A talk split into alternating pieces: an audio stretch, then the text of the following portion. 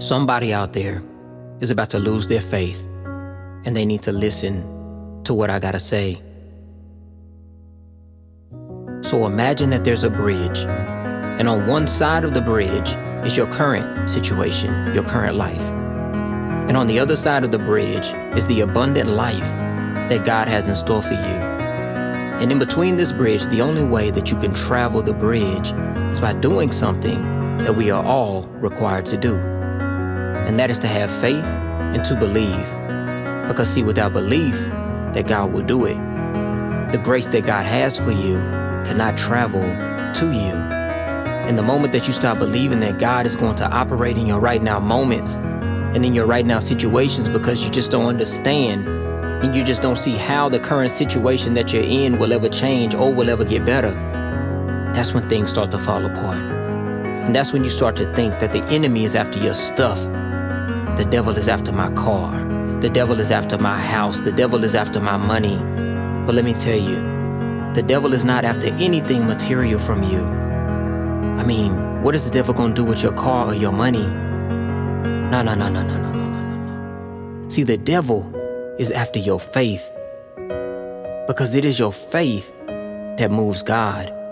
It is your faith that moves mountains. It is your faith that will heal your body. It is your faith that will change your current financial circumstances.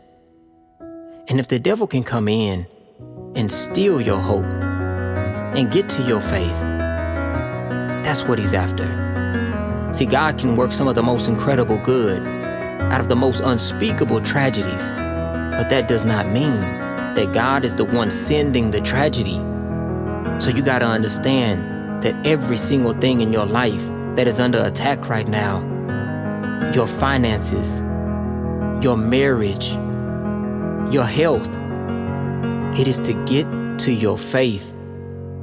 And in order to become who you were created to be, it's gonna take everything that you got.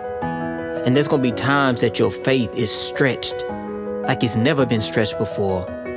And there's gonna be times that you feel like God has left you in a hopeless situation with no end in sight, with no light at the end of the tunnel. But you just need to know in your heart that the world needs you to fight through your challenges and to get to the other side of that bridge. Fight through that battle because you have no idea how God is using you and who you are inspiring along the way in your journey. So, no matter what you're going through right now, no matter what you're facing, don't doubt. Just believe. Because the conqueror in you is stronger than you will ever know.